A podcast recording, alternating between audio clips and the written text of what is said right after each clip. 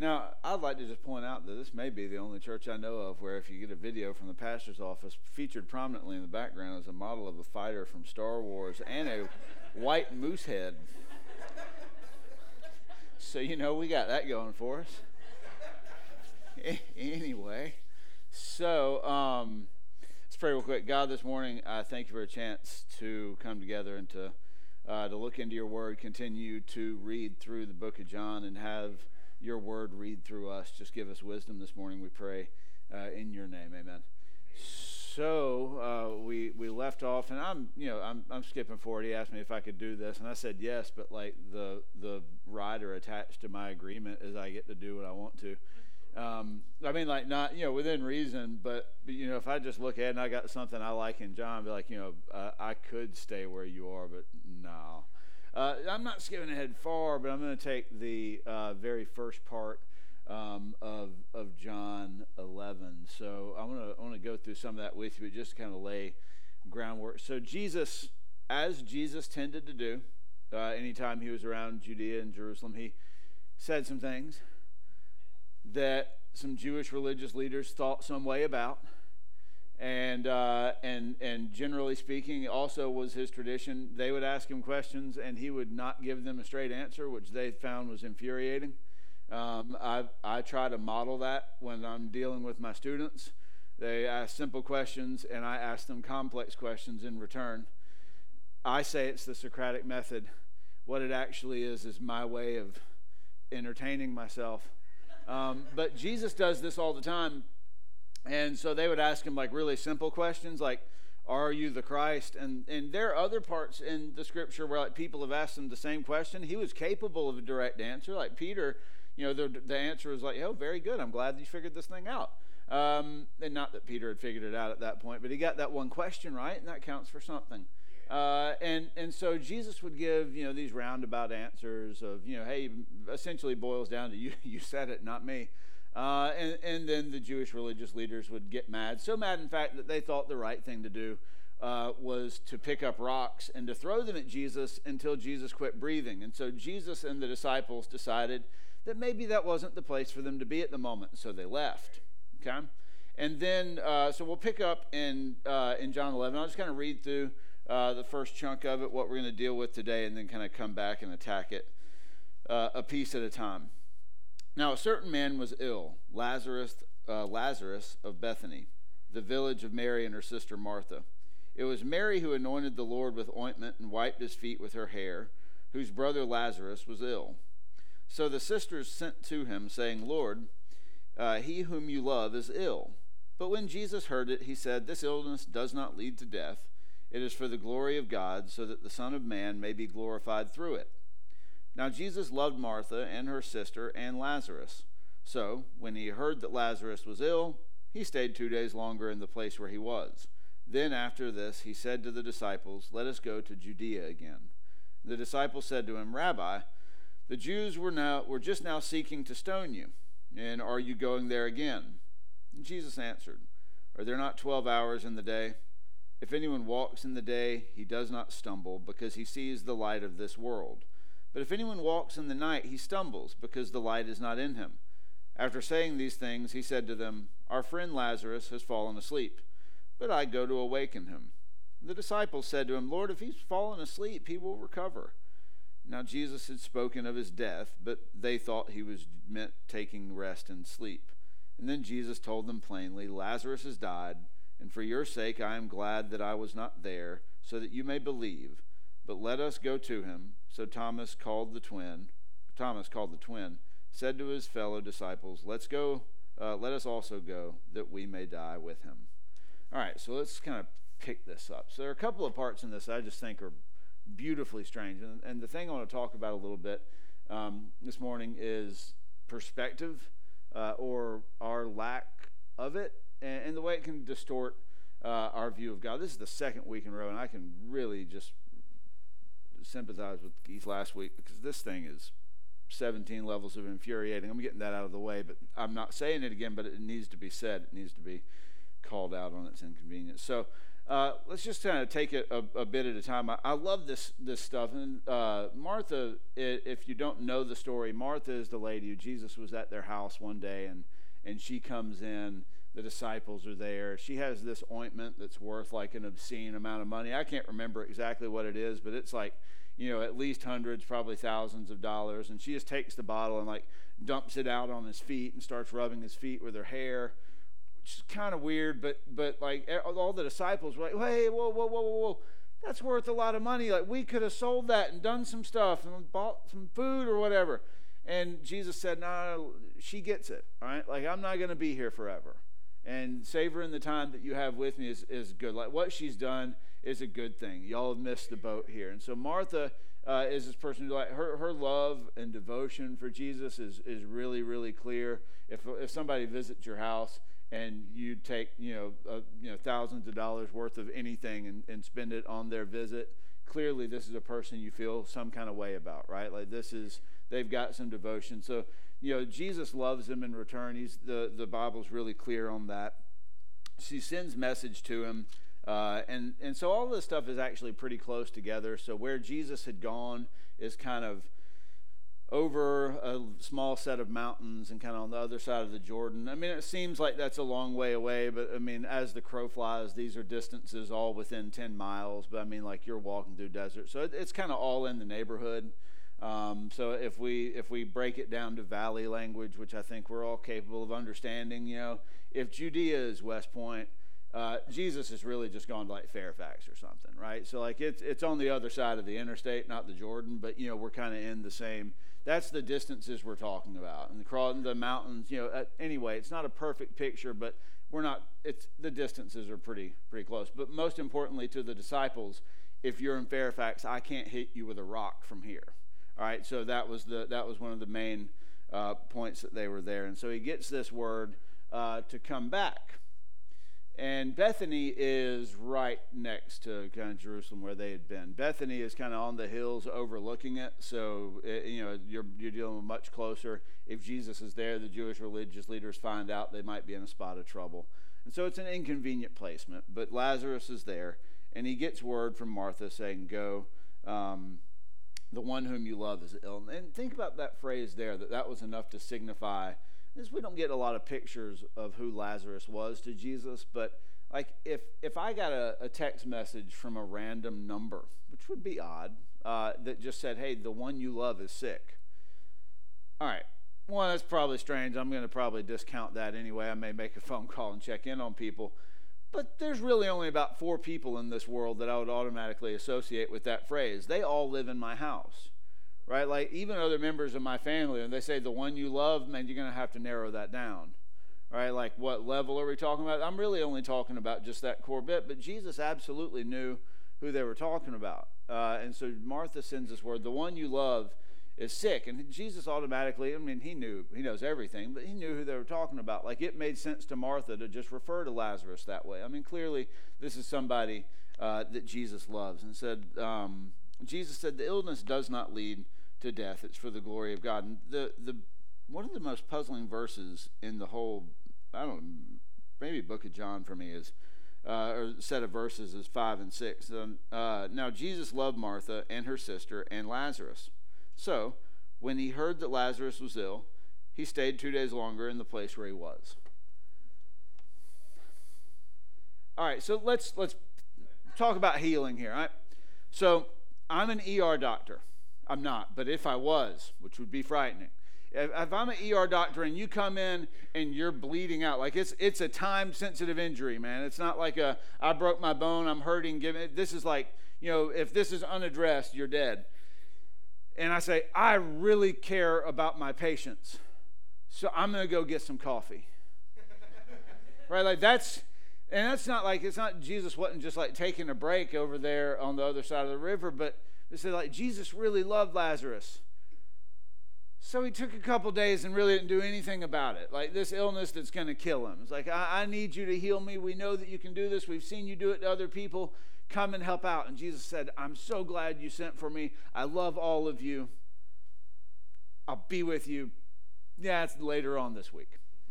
And Jesus does nothing. And he kind of he he stays around and and waits a while. And before he even hears word that Lazarus uh, has died, his his disciples um, come back to him and and and uh, or he goes to his disciples and he says, you know, uh, we need to head over to Bethany. We need to go check in with this thing because uh, Lazarus has fallen asleep and has to explain to him.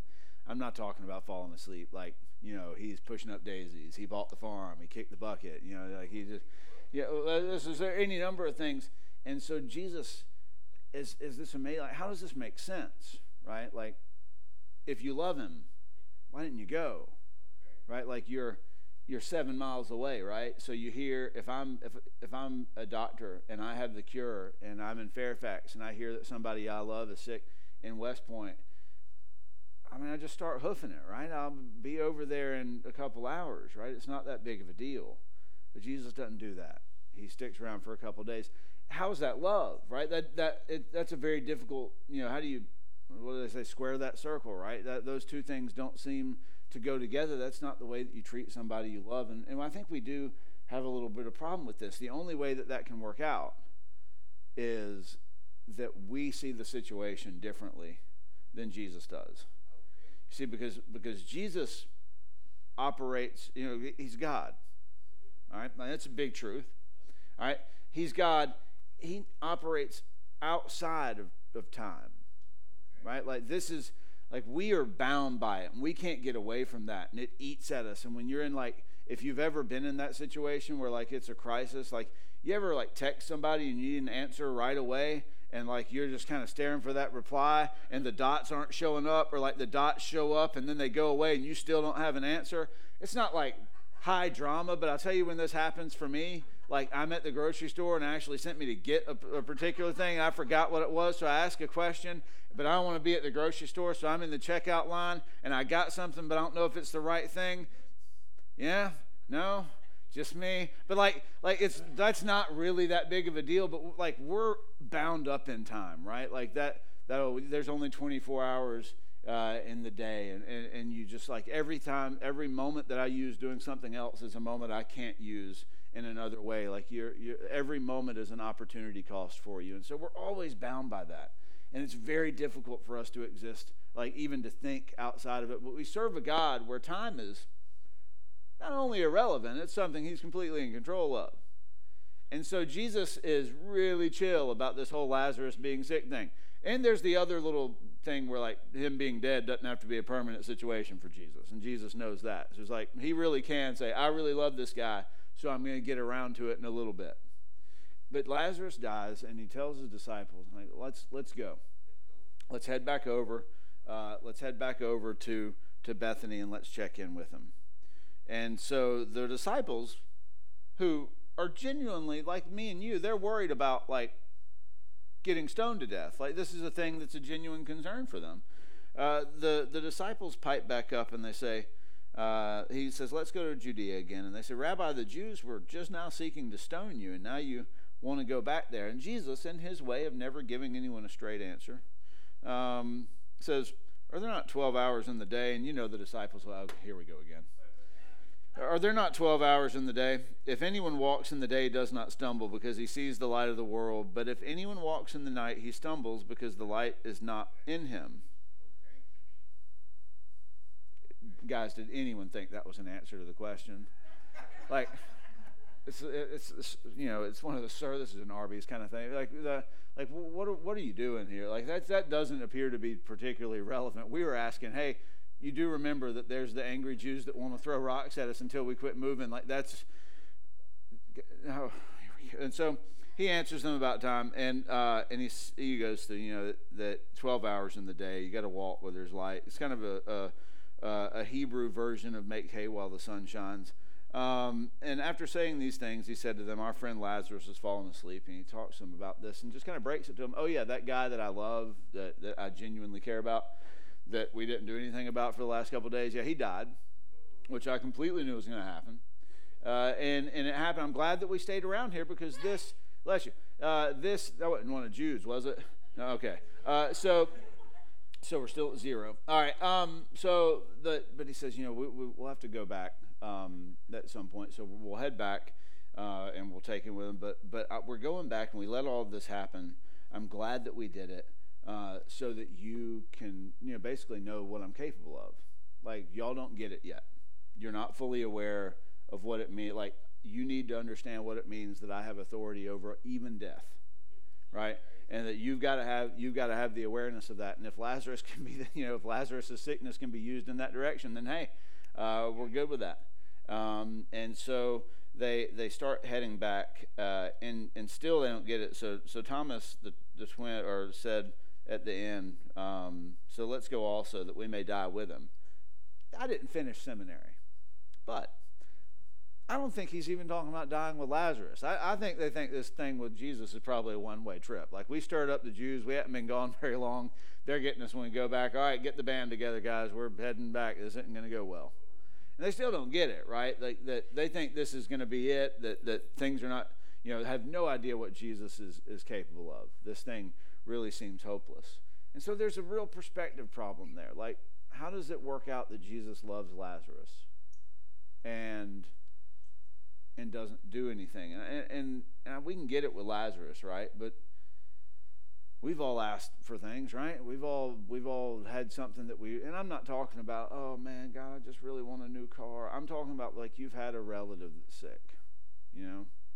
Or or you've had something that like is is not even a selfish prayer, uh, and you really needed an answer. And you really needed that answer to be a certain thing and it really wasn't and, and you do believe that God loves you, but it, but but if you're honest, it's hard to figure that out, you know, or or a situation that that is that has plagued you, and man, you want it to be better, man, you're trying, it just isn't, and you know that God can change it, but you can't figure out why there's a gap between God's ability and God's willingness to do something about it.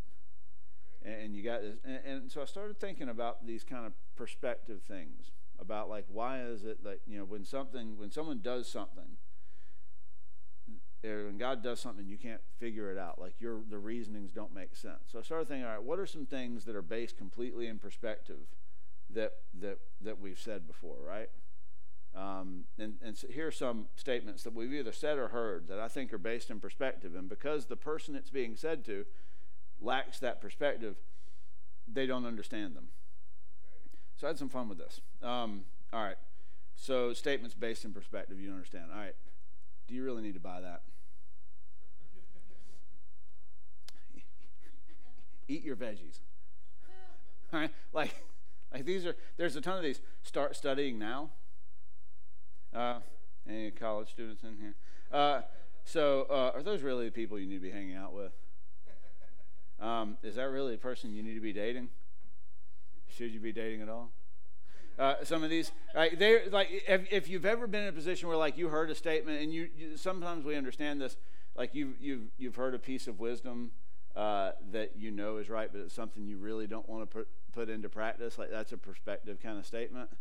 Uh, I, had, I had a mentor at a, a particular time uh, in my life where I really did not want to be single that said, hey, look, you got some stuff you need to figure out about yourself, and for, until you figure that out, you don't need to worry about anybody else.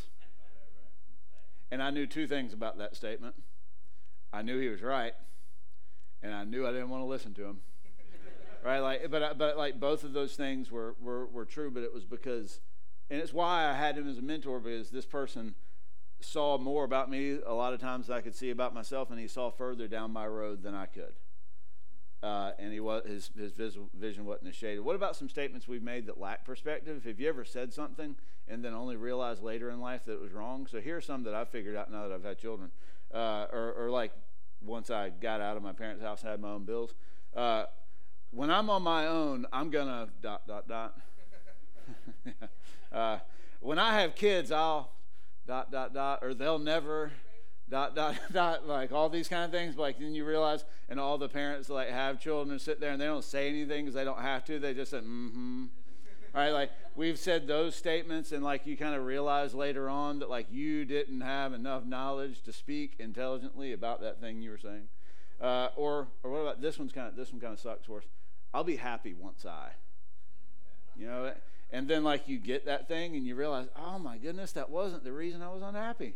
I got that thing and I'm still not happy. This, how, how is that possible? Like I got I got that truck and life still isn't that great. I have to rethink my decision making paradigm. So but he goes, yeah, well, there you go. So but but but he goes like Jesus has all these moments, but and those are all kind of silly, but if we think about the other thing of our perspective and the way that it that it changes our view with God, right? Like so he says, I love Martha, I love Lazarus, so I'm going to hang out a couple days. All right, like Martha and Lazarus weren't there to hear him say it, but if they were, right? Like if the messenger that gave the note, hey, the the, the person whom you love is is ill, if the person came back, so hey, did you deliver the message? Yeah.